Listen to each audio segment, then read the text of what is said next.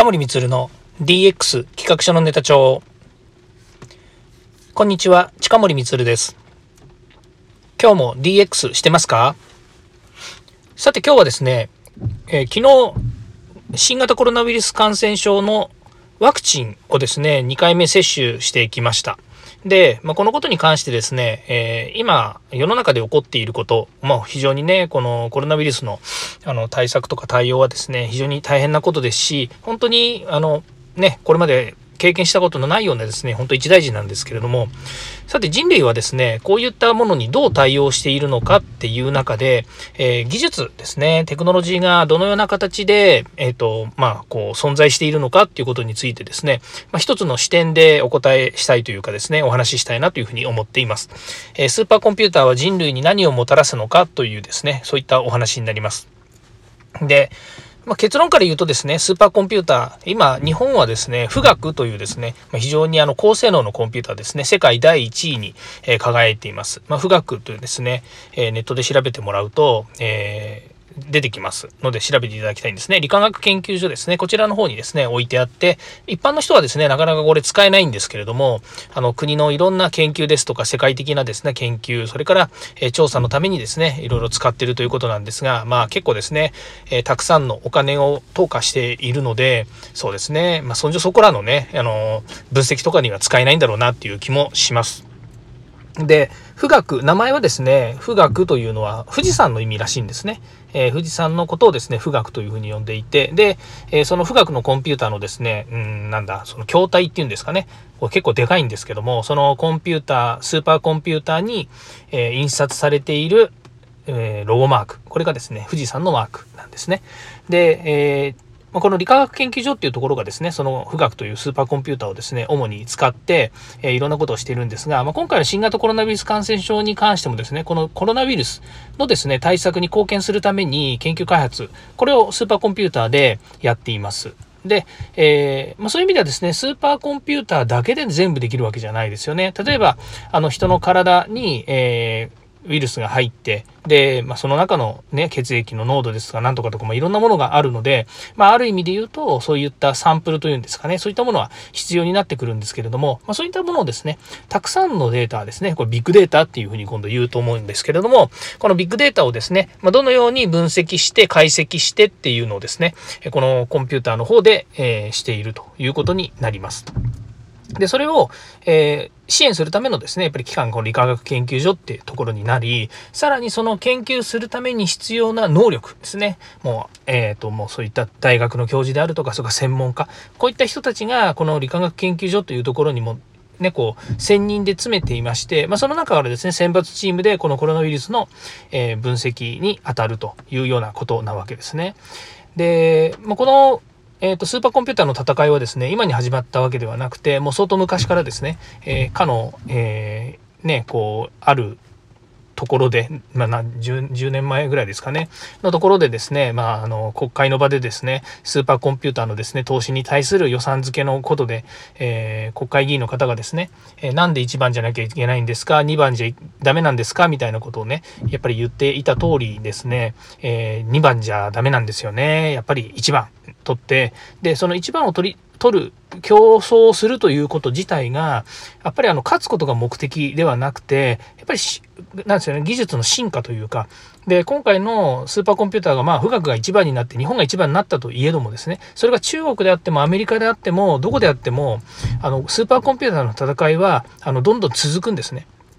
だけどもその競争する過程において新しいチップであるとかデバイスであるとか計算方式であるとかまた新しいですね素材を使ったですね、えー、コンピューターの進化これをですね競争するっていうことにおいて、えー、人類人類だって私たちも人類ですからねあの国と国が今は競争してるというふうに見えますけれども例えばコロナの戦いって別にそれぞれの国の戦いではないですよね。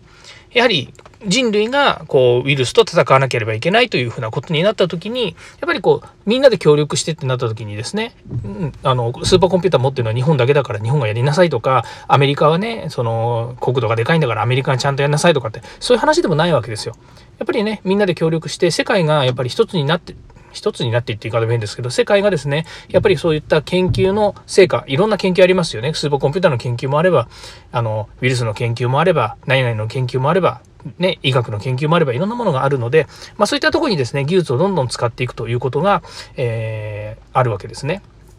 で、今回ですね、この、理化学研究所がですね、どんなことをやるのかっていうことで、まあ、このスーパーコンピューターで協力するのかっていうことなんですけど、これね、えー、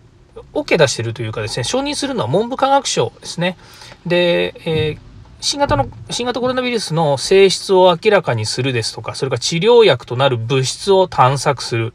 から診断法や治療法の向上をさせうる課題ですね。こういったものに使うと。それから、えー、社会経済影響を明らかにするですね。これはなんかもうまさに私たちのね今の環境の中で例えばこれがコロナウイルスがどんどん蔓延していくと例えば半年後1年後どうなるのかみたいな、まあ、そういうね単純な計算ではないと思いますけれども、まあ、そういったものをですね、え導き出されて、え将来を測するようなものにもできるのかなというふうなことですよね。ですからこういったことが分かることによってこの対策ですよね対策、まあ、どれが対策どのような対策、えー、何をもって対策なのかっていうのはいろいろあると思うんですけれどもそういったものの少しでも検討の材料になるということが導き出されてくるということになるわけですね。まあ、ということもありましてですね、今スーパーコンピューター、あの、今回はその新型コロナウイルスっていうことに題材にしてですね、こう、えー、話をするようなこともあると思うんですけども、これも、あの、例えば新たな、そうですね、あの、ウイルスの関係だけじゃなくて、例えばインフルエンザのこともそうですし、いろんな、えー、そうですね、世界的に起こりうるいろんな状況の中で、こういったコンピューターをですね、うまく利活用することによって、えー、導き出される、まあ、そういったものもできるということですね。で、今まではやっぱりこういうものがなかった時代、まあ、今から50年ぐらいまでは少なくともなかったと思うんですけれどもあのなかった時にやっぱりこうね手探りでとかあの皆さんがねこう分からない部分未知の部分で困っているようなこともですねこういったコンピューターが、まあ、少なくともですね、えーちょっとずつこう解明してくれるということがですね人類の大きな、えー、そうですね将来の、えー、礎になるのかなというふうに思いますね。差し詰めそのスーパーコンピューターのあることによってですねあの気象データっていうのがですねかなりもう今正確に世界の中でこうねあの、えー、まあ判断できるようになってきましたよね。例えばこう台風なんかでも台風の進路今ね、あのよくテレビのニュースとかでもありますけど、台風の進路とかね、ああいったものは全部スーパーコンピューター、スーパーコンピューター並みの分析をしているそうです。全部がスーパーコンピューターじゃないんですけれども、スーパーコンピューター並みの分析をしているコンピューターがやっているそうです。で、こういうのも、最初はスーパーコンピューターで、な何年か前ですかね、スーパーコンピューターでやってるんですけど、それは世界的な、この、何ですか、気象情報、状況の分析をしていると言ってました。ただ、こう、台風の進路であるとか、そういったものは、今のスーパーコンピューターじゃなくても、あの、まあ、それにあの準ずるようなコンピューターで、え計算ができると。高い処理能力がね今ありますからそういったものでできるということで。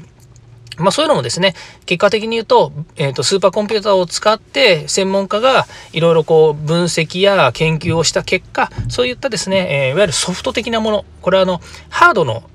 高速に処理ができる、並列で処理ができるコンピューターのみの話じゃなくて、それを、えっ、ー、と、使っって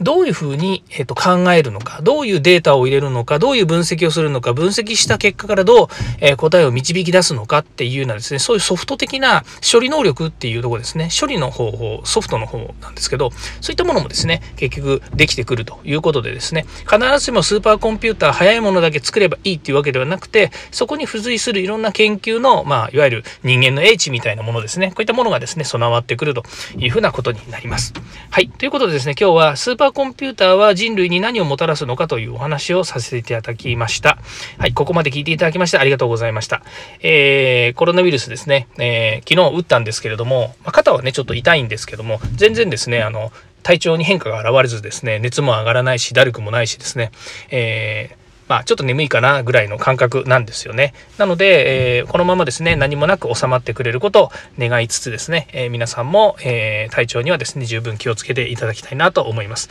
え今日もですね、あの寒くなっていて、北海道ではですね、なんかすごく寒くて、今、3.5度とかですね、そんな気温になっているというのもありますので、まあ、体調の変化にですね、気温の変化、体調の変化ですね、こういったものにですね、あの健康を害さないようにえー、気をつけていただければと思います。はい、えー、今日はどうもありがとうございました。ではまた。